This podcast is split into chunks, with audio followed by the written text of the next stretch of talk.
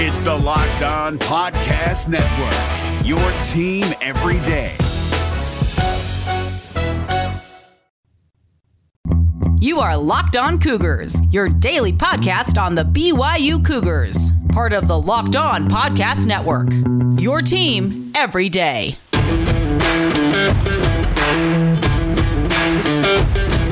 Happy Tuesday to you all out there in Cougar Nation. Hope you all are doing fantastic. Plenty to get to ahead on this episode of the Locked On Cougars podcast. We continue to examine the fallout of conference realignment rumors involving Texas and Oklahoma. What will happen for BYU? What will the ultimate fallout be for the Cougars? Well, based on some conversations I had over the past 24 hours, I will share what BYU's mentality might be currently. We'll also continue our look back at BYU football history, talking about 1994. John Walsh plays his final year as a BYU Cougar.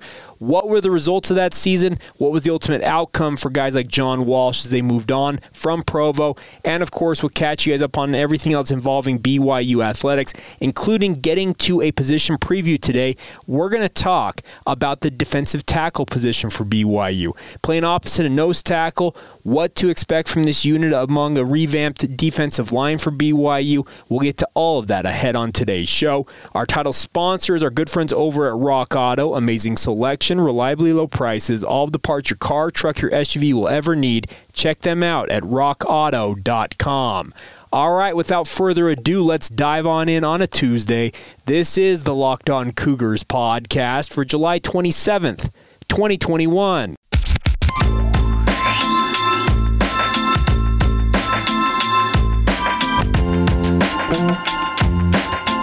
What's up, everybody? I'm Jake Hatch, your host here on Locked On Cougars, your resident BYU insider. I work for the Zone Sports Network as the executive producer of DJ and PK in the morning in Salt Lake City. And a big thank you to all of you for joining us once again right here on your daily podcast focused on all things Cougars with the Locked On Cougars podcast. A reminder for you guys that our goal here is to make sure you guys are the smartest BYU fans in the room when you're talking with your fellow Cougar fans. And the only way you do that is to make sure you join us every single day as we talk about the Cougars. So hit that follow button, use your smart device, tell it to play podcast Locked On Cougars or play the Locked On Cougars podcast and join us every single day, Monday through Friday, as we keep you guys up to speed on everything involving BYU. Getting going here on a Tuesday edition of the podcast. And yesterday we talked a little bit about conference realignment. University of Texas as well as Oklahoma announcing that they are intention or officially informing the, the Big 12 of their intention to not renew their grant of rights agreement that will expire in 2025.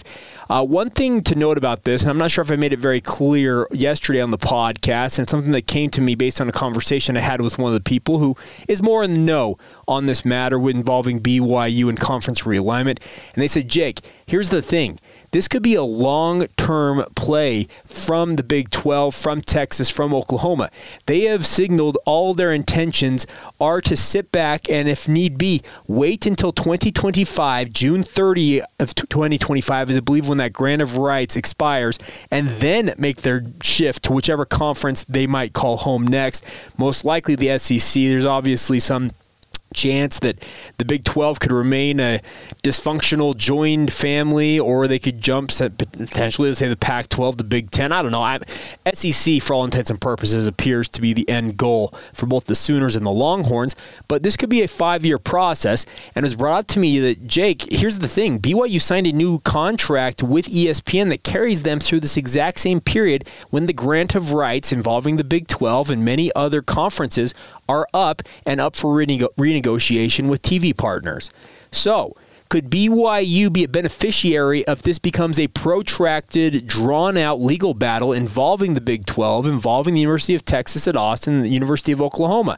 Sure, it could, but here's the thing anything is negotiable. We're all aware of that. Uh, dollars speak, uh, money talks, you know all that old adage, whatever it may entail. And I think at this point, if the ultimate decision is that the SEC does vote, they have the 11 of their 14 current members vote to officially extend invitations to the University of Oklahoma as well as the Texas Longhorns to join the Southeastern Conference. I would expect that the SEC goes to 16 teams before 2025 with the addition of those two teams. How soon will that happen? Nobody knows, plain and simple. Nobody knows that exact answer. I don't even think Texas and Oklahoma know quite at this point. I would expect that they think that they're going to be there before, uh, no, not there before, before, be there sooner rather than later. But they have ex- they have signaled every intention. If the Big 12 wants to play hardball with these two universities and hold their grant of rights, their media rights until 2025, as they have signed currently well, Texas and Oklahoma have signaled that they are willing to do that. So, in this case, BYU, as I mentioned yesterday, just needs to sit back and really let things develop. I was told by another person in a conversation yesterday that BYU, yes, they're willing to dance uh, figuratively, but they need a dance partner. They need somebody to ask them to the dance. They need to have a Big 12, a Pac 12, whatever it might be, reach out to them, reciprocate the interest that BYU has shown in the past about joining a Power 5 conference.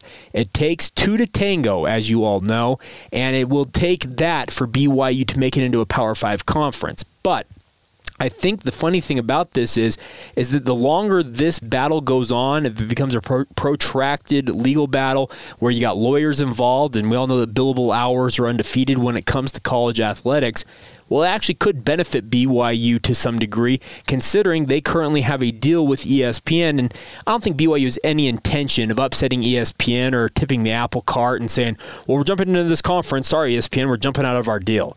BYU loves working with ESPN. They were for for heck's sake, they were on the first ESPN live college football broadcast when they played Pitt in 1984. ESPN, similar to Nike, has been a long long partner of Brigham Young Universities. And also, one other thing about this is ESPN has gone to bat for BYU in the past, especially when it's come to scheduling big time games for the Cougars who's to say that they will not step forward and be a proponent for BYU when it comes to a conference, maybe having to swallow their pride and accept the fact that BYU will not play athletic contests on Sunday? Plain and simple. That is a non negotiable thing for BYU.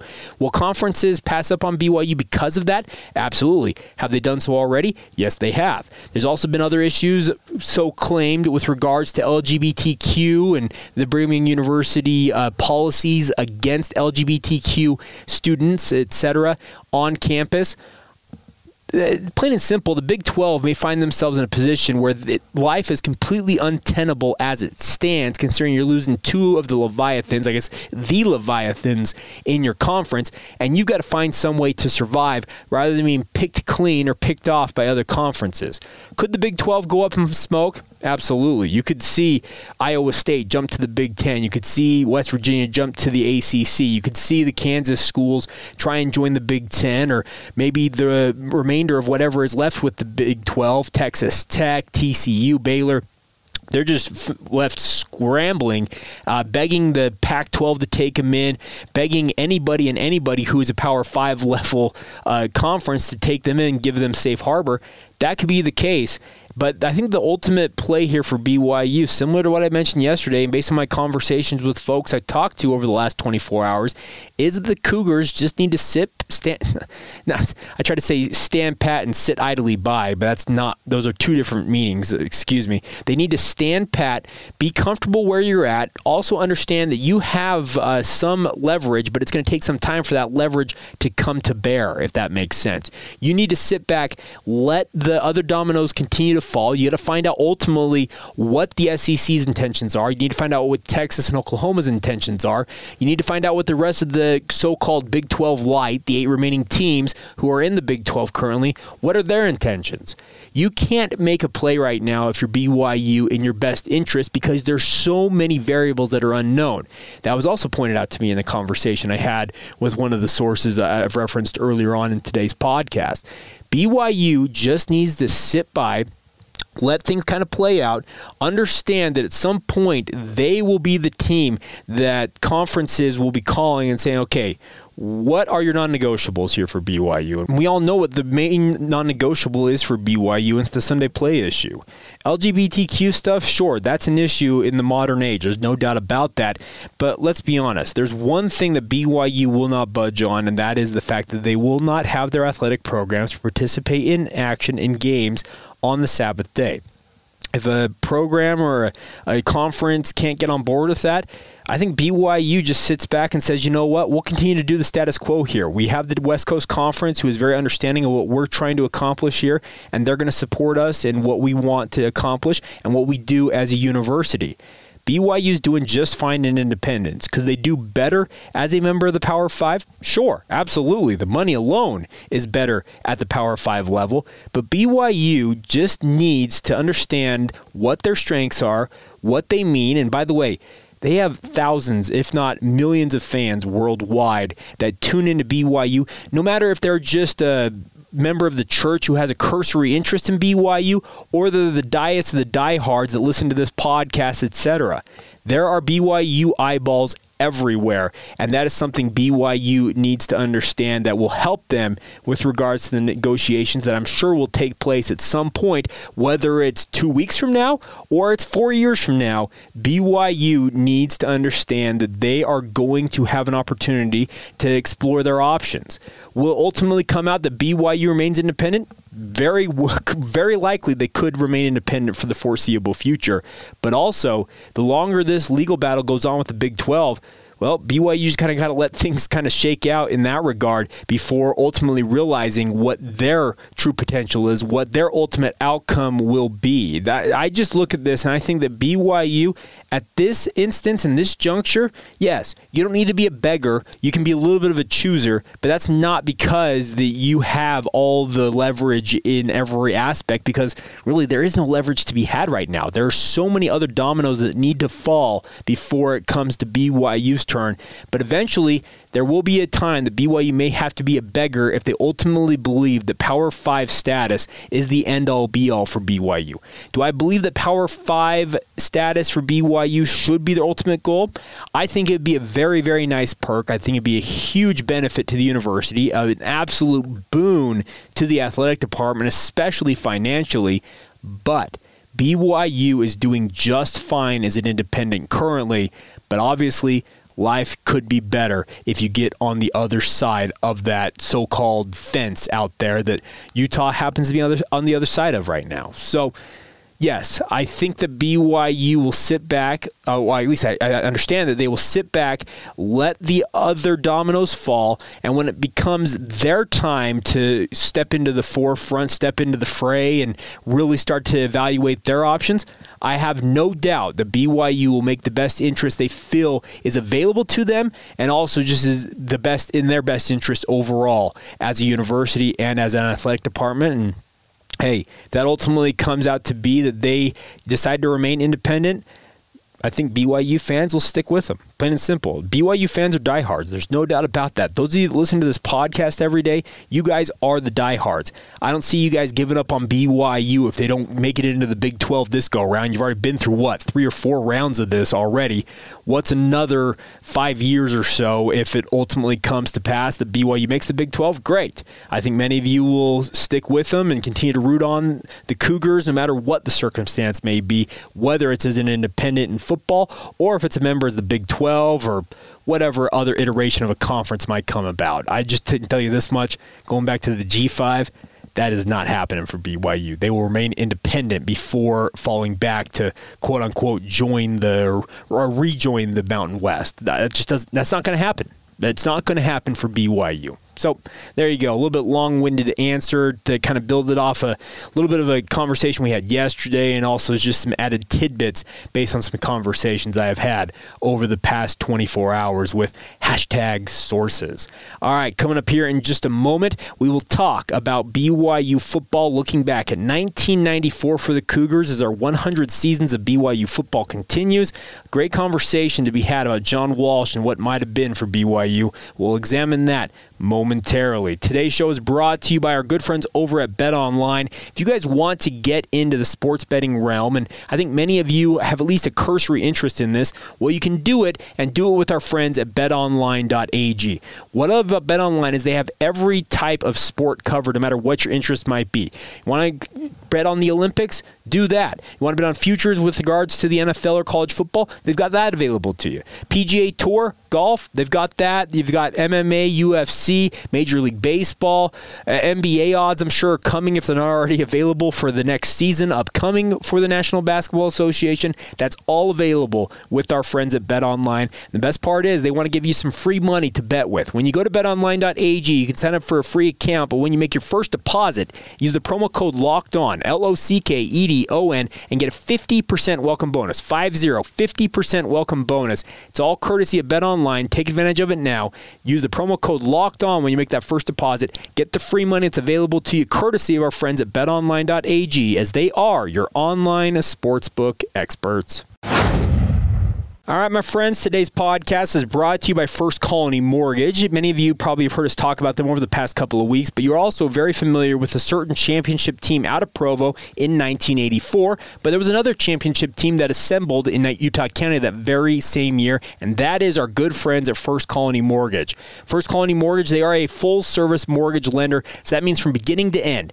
Your interest in the beginning, maybe you want to buy a new house, you want to refinance, whatever it might be, from beginning to end end. When you start having that interest, you reach out to them to the first time, all the way through closing, signing those documents, and getting the keys figuratively or literally to your new home. First Colony Mortgage is there for you guys. Zach Hicken is our loan officer with us here on Locked On Cougars at First Colony. Any financing you need for your home, Zach will take care of you. Whether you're looking to get into that new home, capitalize on your home's equity with a cash out refinance, or just take advantage of low rates currently, Zach will be there to walk you through every step of the loan process. You can reach out to Zach directly at 801 380 0752. That's 801 380 0752. Or go to his website, hickenhomeloans.com. That's H I C K E N homeloans.com. That's Zach Hicken, NMLS 205 2216. First Colony Mortgage, NMLS 3112. First Colony Mortgage is an equal housing lender.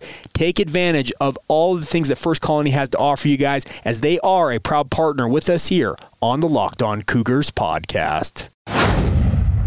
All right, folks, continuing on now with our 100 seasons of BYU football countdown. Today we talk about 1994 and a season that BYU fans, many of you will recall, and it's actually one of the earliest that I recall in my relatively short lifetime. I'm in my mid 30s now. As I mentioned, that 1987 was when I was born, so I've been watching BYU football for over three decades at this point. But there's one specific part of the 1994 season that will always stick with me, and we'll get to that here momentarily. But the season actually opened opened with a very, very good WAC conference overall. Let's just explain to, to, you guys how this season progressed for the WAC. In 1994, there were three teams that were ranked in the final rankings at the end of the season out of the Western Athletic Conference. Actually, a very impressive year. You had Colorado State, who ultimately won the WAC with a 7 and 1 record in conference. They were 10 and 2 overall. Utah finished number 10 in the country. They were 6 and 2 in the WAC, 10 and 2 overall. And BYU finished the year 10 and 3. They were 6 and 2 in the WAC themselves. The season started out uh, fine enough for BYU. They played at Hawaii and at Air Force, two road games to start the year. They went to Aloha Stadium, won a tight game 13 to 12 over the Rainbow Warriors, then routed Air Force in Colorado Springs 45 to 21. The Cougars came home though ranked number 22 in the country and then lost their home opener to Colorado State, which gave the Rams the cushion they needed to win the conference later that year, losing 28 to 21. No matter, BYU went on to win the next five games in a row, uh, beating New Mexico in a barn burner, 49 to 47, following that up with a blowout of Utah State, 34 to 6. That put BYU at four and one. Then they had three road games in a row. They played at Fresno State, winning 32 to 30. Then a huge win, one of the biggest wins in BYU history, going to Notre Dame to South Bend, Indiana, taking on number 17, the Fighting Irish. Lou Holtz was their head coach.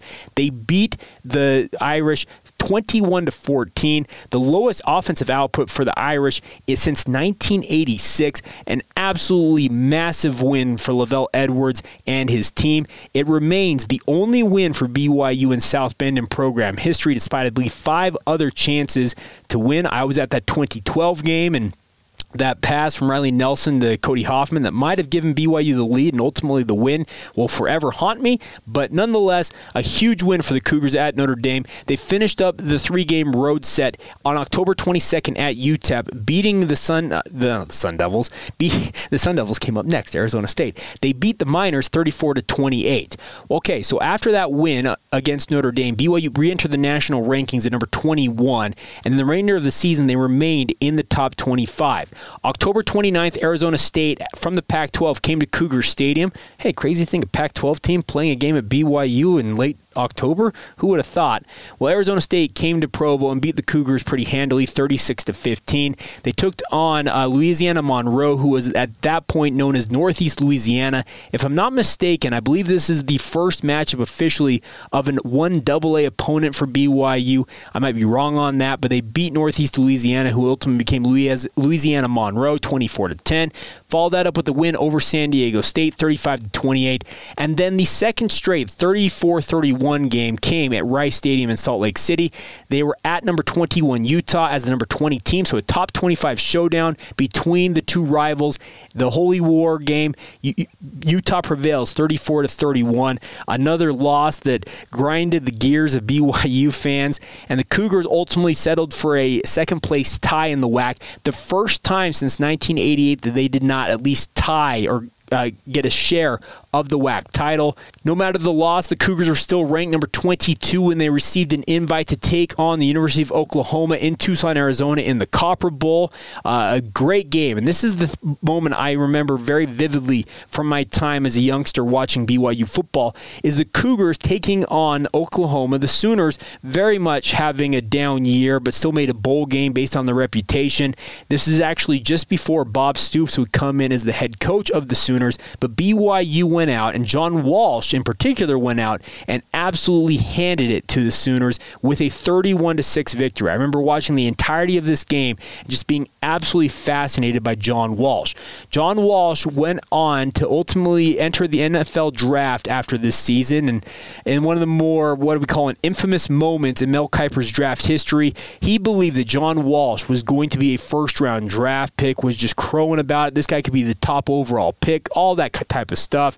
And John Walsh just ran an absolutely abysmal 40 yard dash. Didn't show off the intangibles that many people thought he might have. He ultimately fell to the seventh round, but has a good ending coming out of it. Uh, Walsh for the season finished with 3,712 yards, 29 touchdowns against 14 interceptions. A great season for him, there's no doubt about that. Jamal Willis had an absolutely monster season, one of the few 1,000 yard overall seasons with 1,042 yards. Also added 12 touchdowns after taking over kind of that lead back role from Kalin Hall. Hema Heimuli uh, was the second leading rusher for BYU with 552 yards and four touchdowns.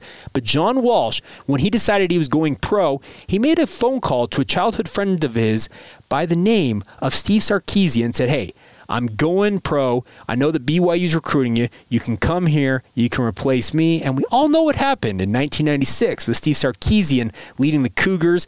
Well, we'll talk about how 1995, the first year the Steve Sarkisian era, went on tomorrow's podcast. But crazy to think that John Walsh, had he stayed for 1995 in his senior season as a BYU Cougar, what might have happened? How different BYU football history might have been had they not landed a guy by the name of Steve Sarkisian? Just one of those things that makes you sit there and think, okay, what happens if he ultimately decides I'm going to come back for my senior year? But you know what? The history is just kind of a funny thing. We all kind of study it, trying to learn from it. And John Walsh's decision to go pro ultimately yielded one of the best single seasons from a quarterback in terms of just overall performance as a team that we will talk about on Thursday in the 1996 BYU football season. And I think a season that for many of my listeners that are around my age probably sealed their BYU fandom for the entirety of their life. We'll talk more about that as the week progresses, obviously. But 1994 pretty impressive year all the way around. A couple other notes in terms of standout players who had good seasons. Shay Muirbrook, who would become one of the legendary figures of the 1996 team. He actually led the Cougars in 1994 in tackles with 102 total tackles, six sacks as well. Uh, Randy Brock led the Cougars with eight overall sacks on the season. Stan Ross had 75 tackles of his own on the season. In terms of receiving, Tim Nowatzki, funny enough, a guy who grew up in Michigan City, Indiana, which is literally just a stone's throw away from South Bend, Indiana. He led BYU in receiving, so funny to have him go home and play his figurative hometown team and win in an upset win over Notre Dame. He led the Cougars in receiving with 601 yards, uh, four touchdowns. Hema Heimuli actually led the BYU in overall touchdowns received, uh, six touchdowns on the year. He added 456 receiving yards in addition to his 552 yards rushing. So another 1,000 yard overall season for Hema Heimuli out of the backfield for BYU. So there you go. 1994 in BYU history. Very interesting season. And like I said, it yields one of the great quarterbacks who maybe wasn't a standout statistically, but obviously was the wizard who conducted the symphony that was the 1996 BYU football team. We'll get to Steve Sarkisian and how things played out for the Cougars in 1995 on tomorrow's podcast. All right, we will wrap up today's show with some other news and notes involving BYU athletics as well as a position preview of the defensive tackles position. We'll get to all of that here in mere moments. Today's podcast is brought to you in part by our good friends over at Rock Auto. With ever increasing numbers of makes and models, it's impossible for your local chain auto parts store to stock all the parts you need. Why would you stand there and have them ask you all the questions? Well, you have an LS or an LX model when they're looking up stuff on their computer, ordering ordering the, only the parts that their manufacturer or their warehouse happens to stock. You can go online, you can look up the same parts, even more parts by using our good friends at Rock Auto. You have it at home on your computer or even on your mobile device, your smart device you happen to be carrying in your pocket. Save time and money when using Rock Auto. Why would you choose to spend maybe 30, 50, or even 100% more for the same parts from a chain store or a car dealership than what you can spend at rockauto.com? For an example, a Honda Odyssey fuel pump is $353 from a chain store, just $216 from Rock Auto. It's a family business, been serving do it yourselfers for over 20 years. All their parts are great and they ship directly to your door. Go to rockauto.com right now and see all the parts available for your car or truck. Right locked on in the How Did You Hear About Us box so they know that we sent you. Amazing selection, reliably low prices, all of the parts your car, truck, or SUV will ever need. Check them out at rockauto.com. It's Kubota Orange Day. Shop the year's best selection of Kubota tractors, zero turn mowers, and utility vehicles, including the number one selling compact tractor in the USA. And now through June 30, get 0% APR for 84 months or up to $3,300 off select compact tractors. See the details at KubotaOrangeDays.com. Your family, your land, and your livestock deserve equipment they can count on. So find your local dealer today. That's KubotaOrangeDays.com.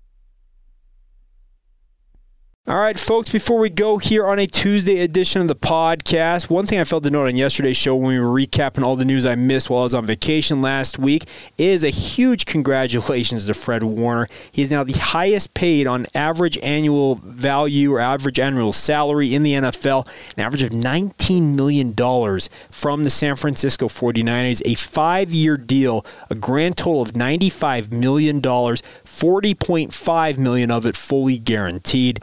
Fred Warner, what a story out of BYU. Guy probably played out of position a little bit for BYU. He's become one of the premier linebackers in the NFL, getting rewarded with a rich contract.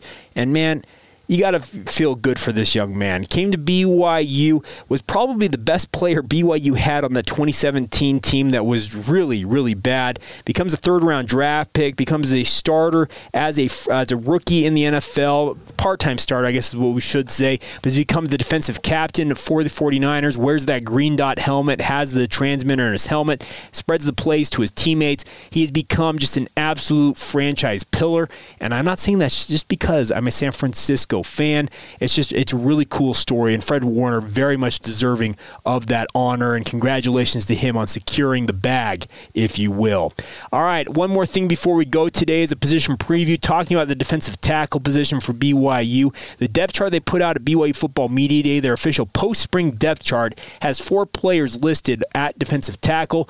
One of them I'm extremely intrigued by, considering how well he came on late in the year last year, and that is the guy who was listed as starter alone Earl Tuioti Mariner, six foot four, 280 pound redshirt junior. Tuioti Mariner was just kind of a bit player for BYU, but as the 2020 season progressed, he continued to really get better and better as the season progressed. Played extremely well, I felt like, in the bowl game. Had his own moments where he absolutely shined, and really cool to see him being named as the starter at defensive tackle. He's being backed up by a guy who I think really has impressed over the past two years, and that is Gabe Summers, six foot two, 275 pound redshirt sophomore, a guy from Utah County, a walk on formerly of Westlake High School over in Saratoga Springs.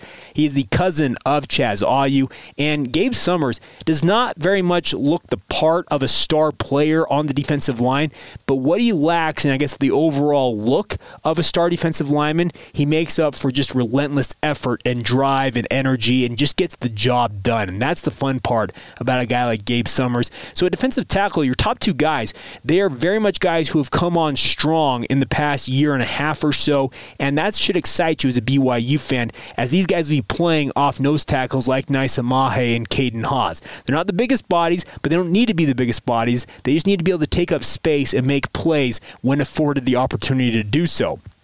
The two other guys listed as the third string, they have an or next to their name at this position, are freshmen. And Blake Mangelson, six foot five, 232 pounds, a walk on from Juab High School. Mangelson obviously needs to gain weight if he wants to be a contributor this season at that position. I don't think he'll put on the necessary weight to do that this season. But a guy that's been mentioned by people as a guy who could be a potential impact guy as a freshman is Josh Larson, six foot four, 281 pound freshman. He comes into BYU with the requisite size and a guy who I have been described to me, speaking of Larson, as just an overall athletic freak. Does that mean he ultimately will become a star for BYU as a freshman? No, that does not mean that. But at least what I'm hearing about Josh Larson is this is a kid kid who very much can make plays and knows how to use his body to give himself an advantage. Like I mentioned, he's got the requisite size for this position, almost like the ideal size in many ways. 6'4, 280 as a freshman. You only expect him to gain weight and gain muscle over his career as a BYU Cougar. Who's to say he's not playing this position as a star defensive tackle at 6'4, 295, 300 pounds when all is said and done? So, Overall, the defensive tackle position, a lot of guys who don't necessarily have the biggest names or the star potential, but I think guys who are going to impress BYU fans if you watch them closely enough, especially led by Earl Tuioti Mariner. If he can build on what he showed down the stretch of the 2020 season, I absolutely believe he can become a household name. If not, Gabe Summers, his legendary story is a walk on who's just become an absolute impact player for the Cougar. Well, his story gets told instead, and I think that's really, really cool if you're a BYU fan watching this position group as they will apply their trade this coming fall. We'll continue on with our position previews as the week progresses, as we get closer and closer to BYU fall camp. And then I think a week from today, actually, the BYU players will be getting ready to report to BYU camp. Uh, it's August 4th, right? Uh, no, uh, so a week from tomorrow, excuse me, is when they will officially report for training camp. And crazy to think it's that close, folks, but we have almost made it. So get ready for that. We'll continue to break this down as we get closer and closer to the upcoming season. All right, that is going to do it for this Tuesday edition of the show. A big thank you once again for your continued support of the podcast. Follow the show on social media Facebook, Instagram, or Twitter. Search out Locked On Cougars. Make sure to follow up with me via email if you have questions, concerns, advertising inquiries, whatever it might be. Email us lockedonbyu at gmail.com is the email address. All right, that'll do it. Have a great day whenever you hear this. This has been the Locked On Cougars podcast for July 27th, 2021, and we will talk to you guys manana.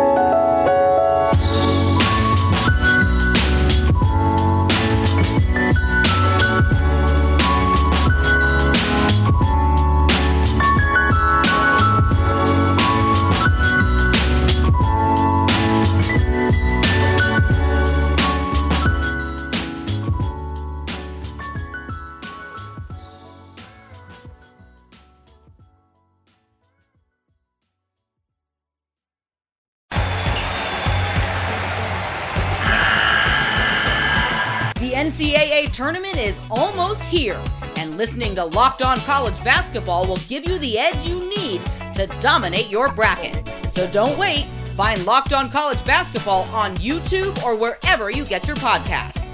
Part of the Locked On Podcast Network. Your team every day.